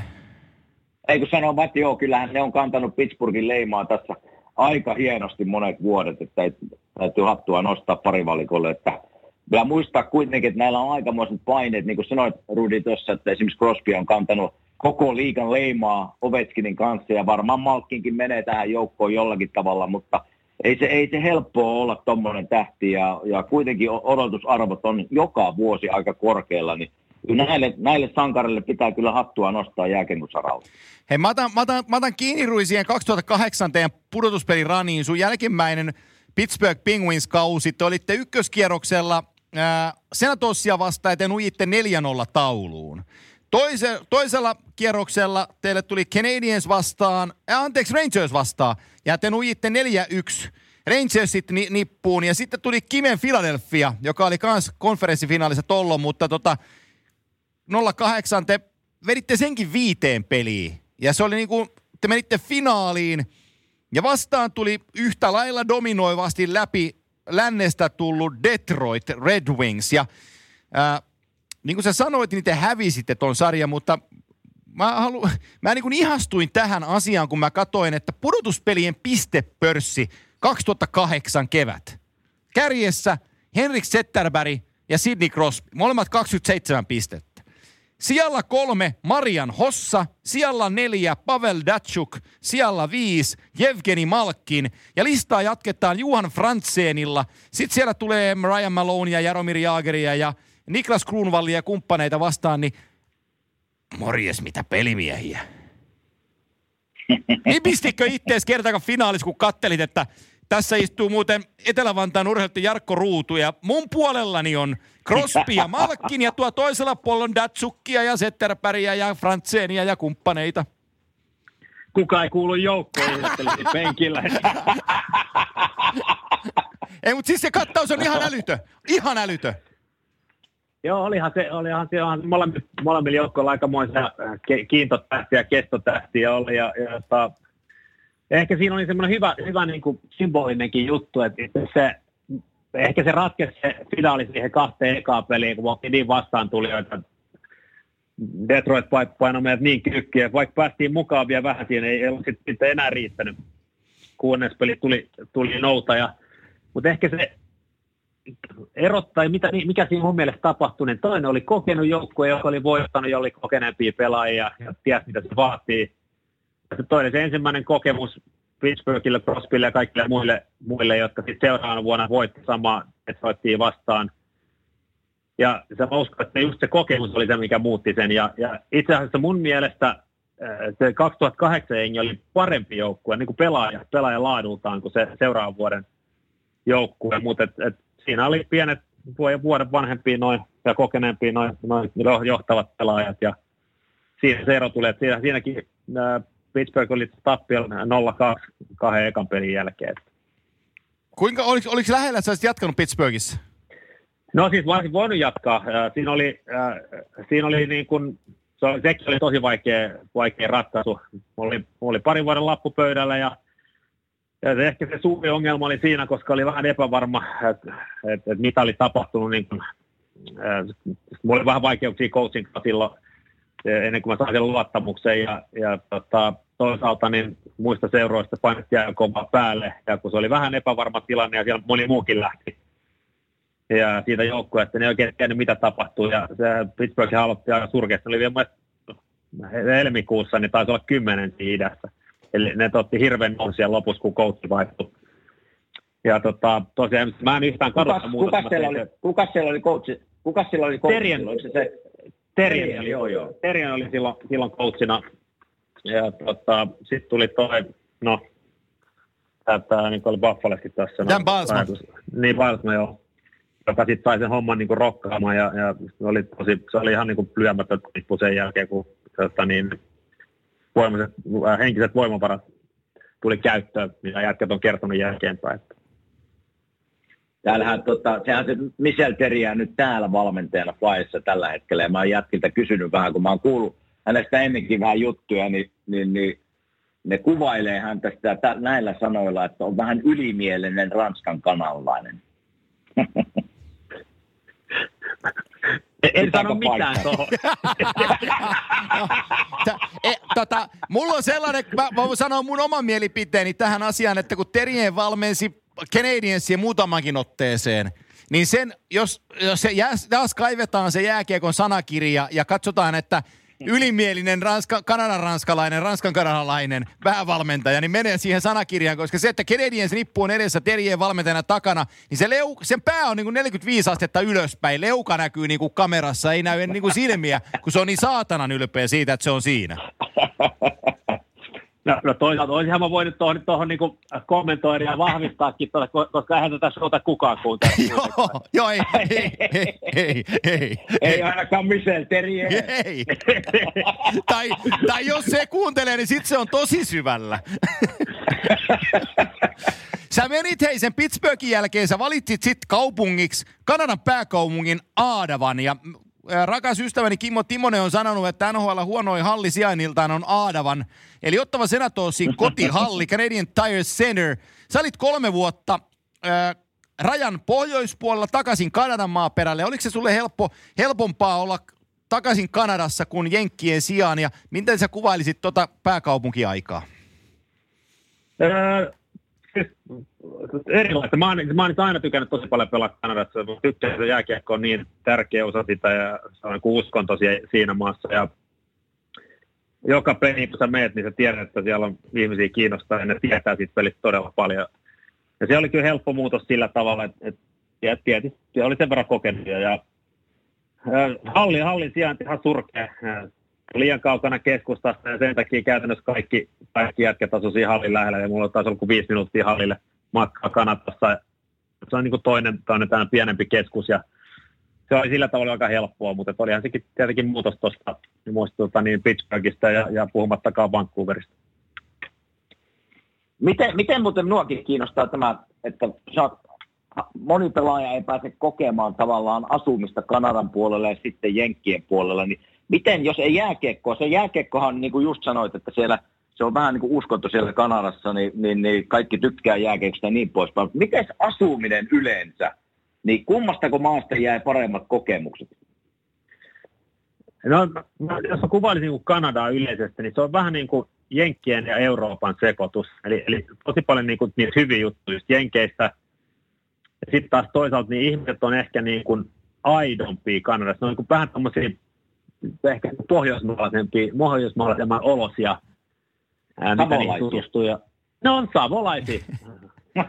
savolaisia, juuri näin. Voisi vois, vois, vois kuvailla, mutta kyllä niin kuin, mulla, siinä, on, siinä on jotain semmoista niin kuin, rehellistä ja semmoista niin kuin, jotain niin kuin tosi, tosi niin kuin suomalaistakin siinä kanadalaisuudessa. Ja kyllä mä, mä, niin kuin, mä tykkäsin siitä kulttuurista ja, ja siitä kaikista tekemisestä. Et siinä, siinä on niin kuin vähemmän esittämistä. Jenkeissä, Jenkeissä on hieno maa ja siellä on paljon hienoja kaupunkeja ja jotta, niin erilainen elämä, mutta kyllä se ehkä, ehkä pikkasen helpompaa sanotaan näin Kanadan puolella niin kuin elää perheellisenä.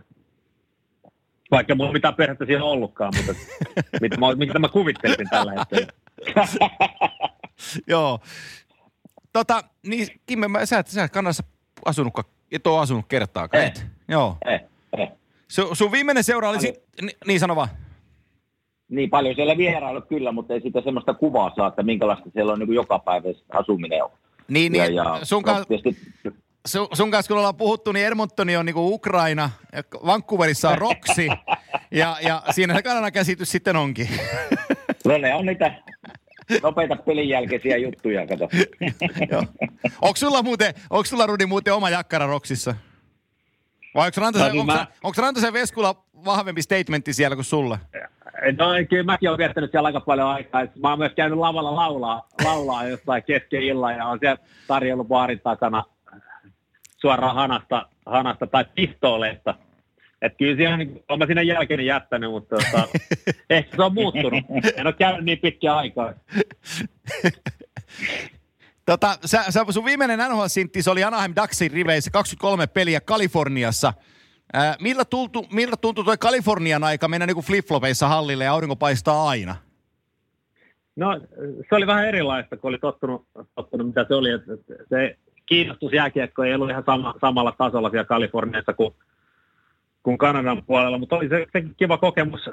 Asut, asuttiin rannalla ja että niin, siinä, siinä sai vähän erilaista kokemusta siltäkin puolelta, mutta oli se, oli sitten, oikeastaan oli lyhyt tintti, että ei sitä niin kuin, ei ihan hirveän hyvää kuvaa siitä saanut, mutta sellainen kokemus ja, ja se, ne loppui nopeasti ne playerit, se oli eka kierroksella tukka, että sitten sit tuli lähtö sieltä, pakkaa kamuja ottavasti koti. Tiesitkö, tiesitkö että se nhl on siinä? No itse asiassa silloin semmoinen, siis olihan mulle aavist, aavistukset äh, tavallaan, joo, it, koska meillä oli Nashville vasta oli se vika, vika peli, ja vikat pelit mä, mä, mä itse asiassa muistan sen, koska mun ensimmäinen NHL-peli oli Nashville, ja vika NHL-peli oli Nashville. Mä muistan, kun mä istuin siinä penkillä, ja mietin, että, että tämä voi olla, niin kuin, että täältä alkaa, ja tänne se hyvin mahdollisesti voi loppua. Ja oli, oli mulla, oli mulla niin mahdollisuuksia lähteä jatkaa, mutta ei ollut semmoisia keissejä niin seuraavana vuonna, mikä oli sitten mihin mä olisin niin napannut. Ja, ja että, niin, niin, sitten mä palasin Suomeen. Paljon sulla oli ikää silloin muuten? Öö, olisiko 36, 36 joo. Joo.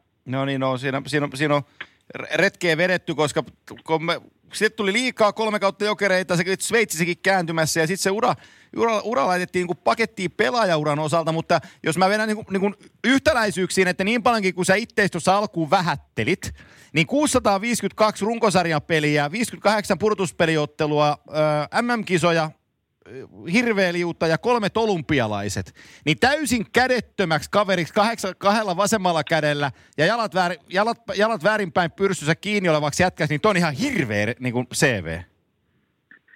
No siis, siis kyllä mä, niin kuin, mä niin sillä tavalla ylpeä siitä, niin että mä selviydyin noin pitkään Pohjois-Amerikassa omasta roolistani ja, ja, ja kyllä mä niin nautin tekemisestä joka päivä.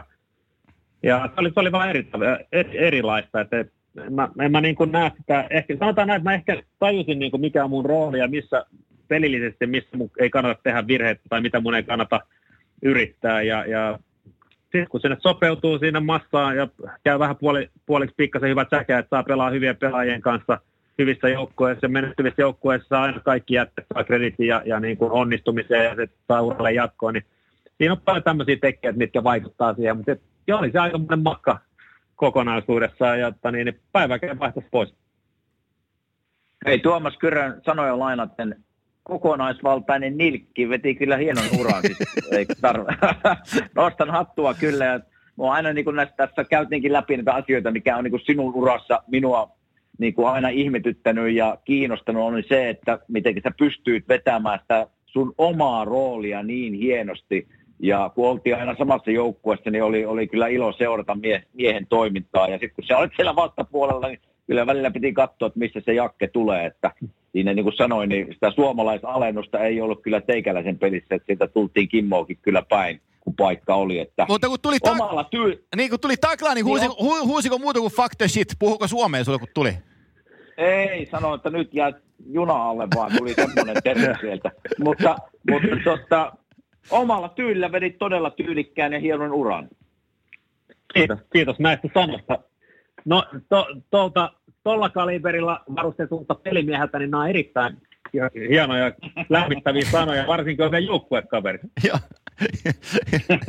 Joo, nyt sitten kun laitetaan linja kiinni, voit suolata ihan rauhassa.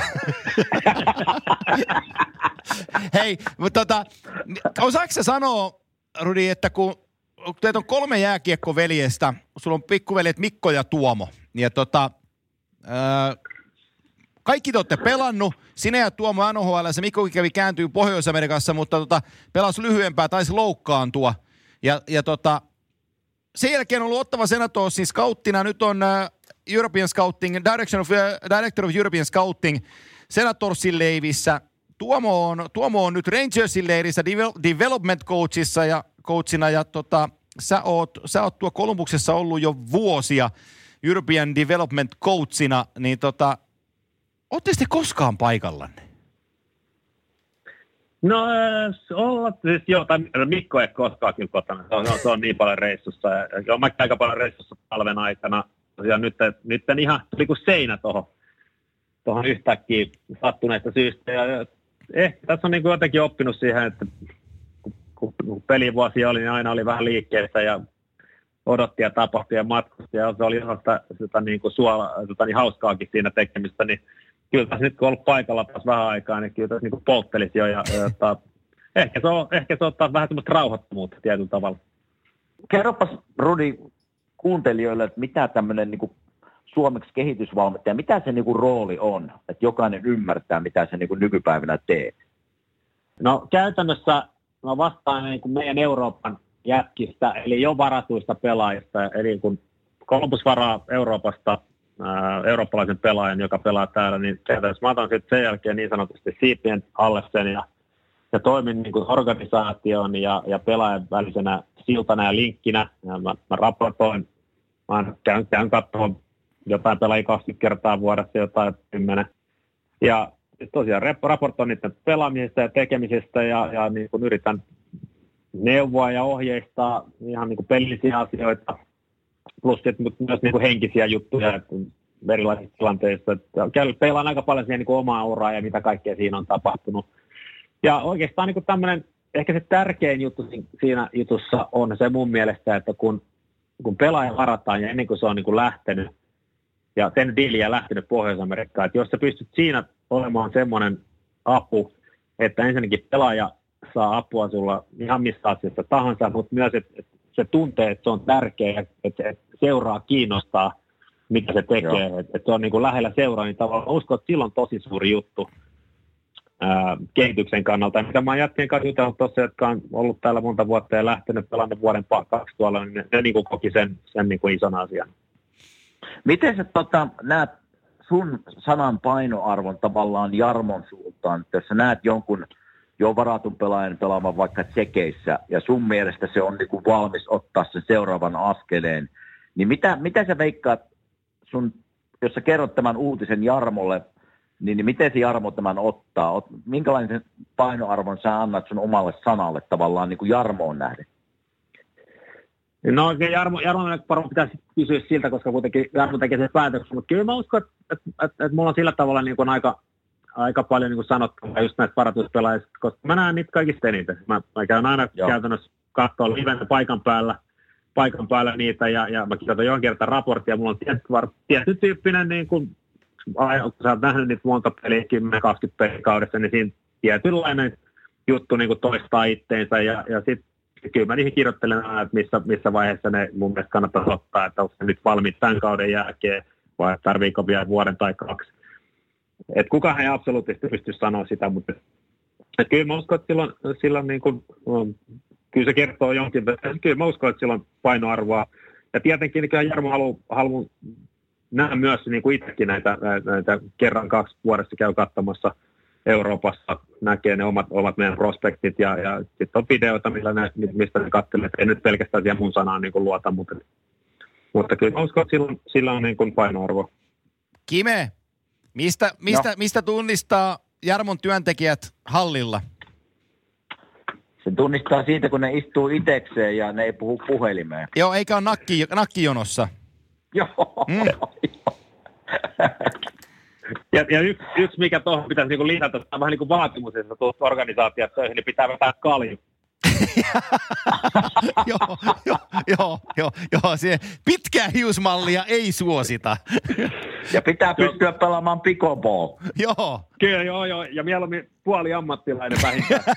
joo, joo, joo, ja, ja, ja, ja plusmerkkejä saa, jos se maratonin painaa alle kolme ja puoleen tuntia. Mutta mut ei Oliko alle 257. 257? Oliko muuten... Oho, niin, Jampela, onko se 258 Jampela? Joo, mä, mä ei, ei olla sen, koska itse luottaa, ei siis vähän pysty 15 vuotta ei pystynyt juokseen. Oliko muuten, me ollaan kaikilta tämä Rudi kysytty vieraita, jotka on ollut tässä, niin oliko, onko niin kuin uran jälkeinen aika, oliko sulla tavallaan mielessä, että jääkekko on se juttu, missä haluat olla mukana, vai oliko jotain muita ideoita? Joo, en mä hirveästi niin miettinyt, miettinyt, siinä päivänä kun se tuli se, se fiilis, se, se loppu, niin mä ajattelin, että nyt mä pidän tästä taukoa ja, ja tota, niin en mä sen enempää miettinyt. Ja mä, mä oon niin kuin avoin joka päivä niin kuin uusille asioille, kaikille asioille, mutta tämä, jotenkin luontaisesti tuli niin kuin tähän, tähän ehkä siitä vähän vajaa, vähän yli puoli vuotta siitä, kun mä lopetin, niin vähitellen tuli, tuli tähän mukaan yhtäkkiä sitten tässä täyspäiväisesti. Ja, ja tässä on niin kuin itse asiassa kiva juttu se, että saa olla jääkiekossa mukana ja sitten tässä näkee paljon vanhoja pelikavereita eri organisaatioista ympäri maailmaa, kun matkustelee no, jotkut on kautta ja jotkut on managementissa. Tässä on niin kuin tietynlainen sosiaalinen piiri myös, mikä, mikä on niin kuin vanhoja pelikavereita tapaa, niin se on, se on yksi aika kiva juttu kanssa. Näetkö sä itsesi joku päivä, että saisit GM? Ei, ei, ei ruveta linjailemaan tästä juttuja. Katsotaan, mennään päivä kerralla ja katsotaan, mitä huominen tuo. Että, tai mä todella miettinyt niin pitkälle, että pienet lapset tällä hetkellä, neljä ja vuotiaat, että, että ei, ei ruveta miettimään, Joo. mitä tapahtuu ensi vuonna. Mulla on, Kime, yksi, jut, mulla on yksi juttu, niin sä pääset Dream Teamiä kyseleen sen jälkeen. Selvä. Eli mun kysymykseni, tämä on nyt spesivi kysymys ammattimaisesti sinun työhösi liittyen. Onko Kirill Marchenko teidän Euroopan listan ykkönen tällä hetkellä? No, on erittäin kova ja siitä, siitä voi tulla todella, todella niin viihdyttävä ja hyvä pelaaja. On, on kyllä niin korkealla listoilla. Mutta meillä on myös mun mielestä jopa säänpäillä valmiimpi jätkä tämä Voron, joka pelaa Katanissa. on ihan tämmöinen voimapelaaja, fyysisesti vahva. Marchenko on, on taas vähän, vähän niin kuin vielä fyysisesti raakille, mutta et, et kyllä niin kuin siinä, siinä on jätkettä taas Tim Berni, joka meillä on Zyrihissä, joka, joka nyt on itse asiassa jos lähtee nyt pelaamaan, niin siinäkin on, siinäkin on potentiaalia, että tässä, niin kuin, tässä on niin kuin pelaajapuolella kyllä niin kuin ihan, ihan hyviä, hyviä pelimiehiä. Nyt hänet lähti viime vuonna 4 tai 5 jätkää edellisen kauden jälkeen, ja ne, olisiko niistä neljä kolme pelannut itse asiassa melkein kauden ylhäällä. Että se on niin kuin positiivista, Selvä. että paljon hyviä, Joo. hyviä juttuja tapahtunut. Ei, nyt me päädytään tämä hieno, hieno podcasti tämmöiseen juttuun. Me aloitettiin viime viikolla Tepon kanssa. Teppo, ei kyllä Tepolle annettu mitään, mitään tota, aikaa oikein miettiä, mutta jos sun pitäisi päättää tai valita NHL-pelaajista, jonka kanssa pelasit samassa joukkueessa tämmöinen unelmaviisikko, niin ketä, ketä tuli siihen sentteriksi, laituriksi sun kanssa ja pakkipariksi? Ja mä veskariksi. Otetaan sekin vielä siihen. Ja veskariksi. Kyllä, totta kai. Pitäisikö mun olla tässä lainapissa mukana? No, ei, joo, ei, sä oot lainalla. Vai onko sä, vai onko sä siellä vaihtopenkillä katsomassa, että mitä no, ne, mä, mitä ne tekee? Kolmastoista hyökkää. ei, mä ajattelin, kun jätkän kanssa, kenen mä oon pelannut tosi ihan, siis tää, tääkin tuli tosi nopeasti, niin siis, että tässä, niinku, tässä on, olisi aika monta tämmöistä niinku, hyökkäjien todella kovin nimi, mutta eihän tässä voi niinku nimetä, Crosby on tietenkin tossa.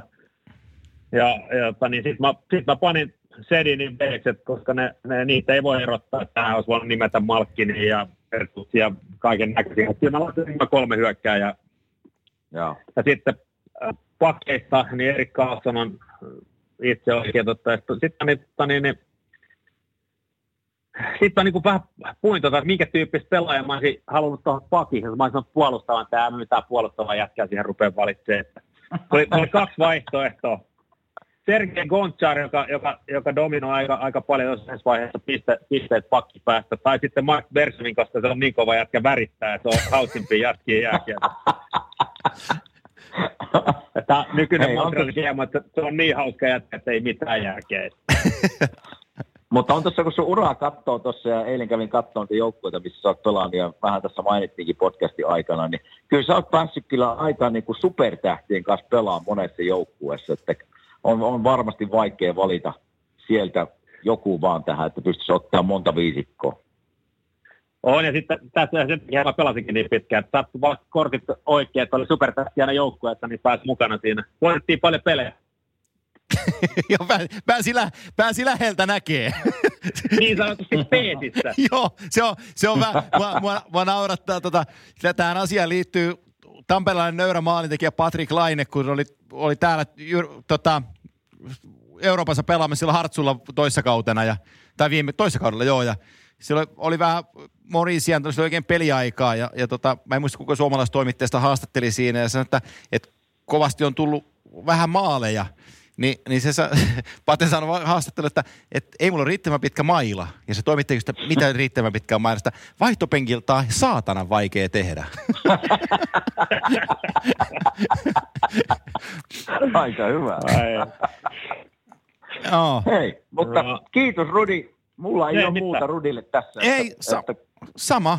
I- isosti, isosti, Kiitos. iso, iso kiitos, että pääsit mukaan ja tota, terveyttä itselle ja, ja perheelle ja lapsille ja, ja tota, mm, näin kun, sama homma kun on pieniä lapsia kotona, niin tota, se vaatii pi- pitkää pinnaa, kun, kun siellä täytyy paikallaan olla, mutta, mutta tsemppiä.